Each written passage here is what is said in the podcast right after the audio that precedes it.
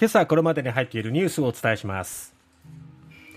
北朝鮮が昨日未明にミサイル2発発射。先月25日以降7回目12発。クリミアとロシアを結ぶクリミア大橋で爆発。ウクライナが関与か。入国上限明日撤廃。2年半ぶりに個人旅行解禁。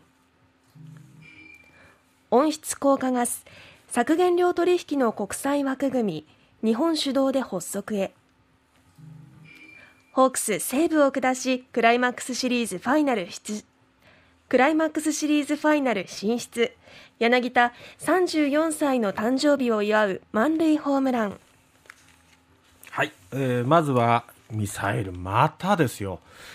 えー、防衛省は9日北朝鮮が昨日の日曜日の午前1時47分ごろと1時53分ごろもう夜中未明ですね、はい。えー、この北朝鮮の東の岸の付近から東方向に2発の弾道ミサイルを発射したと発表しました。いずれも日本の排他的経済水域の外の、えー、日本海に落下したと推定されておりまして航空機などへの被害は確認されていないとミサイルの発射は今年25回目ですけれども、9月の25日以降では7回、12発。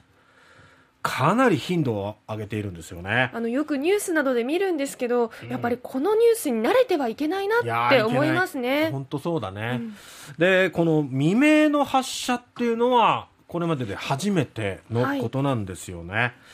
えー、防衛省はこの日曜日の2発はいずれも最高高度はおよそ100キロほどと。で飛行距離がおよそ350キロと推定しておりまして発射地点が海岸付近であることなどから潜水艦発射弾道ミサイルだった可能性もあるとみて分析しています、はい、一方で韓国軍の合同参謀本部によりますとミサイルは短距離弾道ミサイル2発で発射地点は北朝鮮の東部カンウォンドムンチョン付近と。で北朝鮮が超大型ロケット砲と呼ぶ陸上発射型 KN25 との見方が出ているということで日本と韓国でそれぞれこのミサイルについて見方が割れている状況なんですね、えー、日本は潜水艦じゃないか、えー、そしてえー、韓国は陸上型じゃないかということですね、はい。まあ、いずれにせよこの未明の発射ということで、まあ、北朝鮮としてはどういう時間帯でももう24時間体制でミサイル発射できる体制にあるぞというようなアピールにもつながっているのかもしれませんし今日10月10日北朝鮮にとっては朝鮮労働党の創建77年の記念日っていうこともあってまあ、それに向けて国外だけじゃなくて国内に向けても北朝鮮の国民に向けてもこう自分たちの力を誇示するっていうねそういう狙いがあるのかもしれません。ただ本当このところね多すぎるよね。ですね。ね。J アラートもありましたしね。そうそうそうそうもう本当にねこんな未明っていうのもねいざもう本当に撃たれてっていう時にどうしようもないからね。はい。夜中に撃たれてもねもう本当に、まあ、国としては断固抗議していくだけということだと思うんだけどもね、えー、これだけじゃなかなかね。でもしばらく今度党大会が中国の党大会が16日に行われますから16日から、えー、まあここの近辺では撃たないだろうと思うんですけどもね。うん。一方こちらは爆発というニュースですね、はい、8日の爆発で一部崩落が起きました。ロシア本土とウクライナ南部クリミア半島を結ぶクリミア大橋についてタス通信は8日夕方に車両と列車の通行が限定的に再開したと伝えましたイギリスの国防省は自動車道4車線の2車線が長さおよそ250メートルにわたって崩落して並行する鉄道橋も被害を受けたとしましてロシア軍の補給に大きな影響が出ている可能性を指摘しました。はいこの、えー、クリミア大橋ですけどもロシアが2014年に一方的に併合したクリミア半島とロシア本土をつなぐ唯一のルートということで、まあ、このルートを使って物資の補給などを行っているわけなんですけどもそこを、まあ、断つ。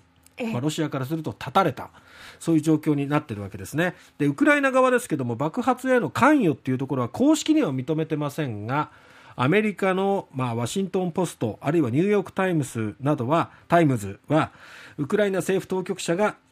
自国の情報機関による関与を認めたと相次いで報じているということなんですね。えー、これ一体誰が行ったのかっていうのはちょっとまだわからないんですけど、まあ、ウクライナがやったんじゃないかっていう見方を当然ロシアはしてくるわけですけどもただロシア側からクリミア半島に向かっているトラックに対してっていうことなんですよね。それをウクライナがどう攻撃するのかな。でロシアとしてはこのクリミア大橋の周辺をかなりあの重要なルートっていうのは分かってるから、えー、しっかり守っていたわけで、えー、これをもしウクライナに攻撃されたとされるすると自分たちのメンツが潰されるってことにもなるのであんまり大きく報じてないっていうねそういうところがあるのね。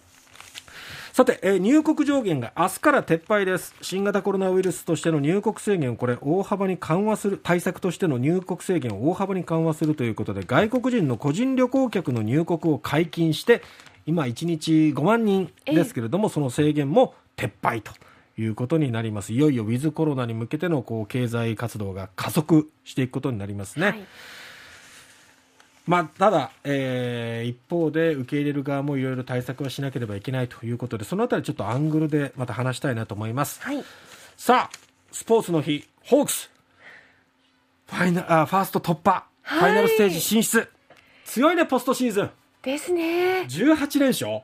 ですよ、えー、そして柳田選手が初戦そして昨日の第2戦と本当に頼もしいね。結果で引っ張っていくっていう。いやかっこいいしびれる。昨日はもう満塁ホームランということでね。あの先発の東山投手を楽に投げさせられたっていうことでこれがファイナルステージ第4戦にねスムーズに投げられるんじゃないかなというね。素晴らしい勝ちを導きました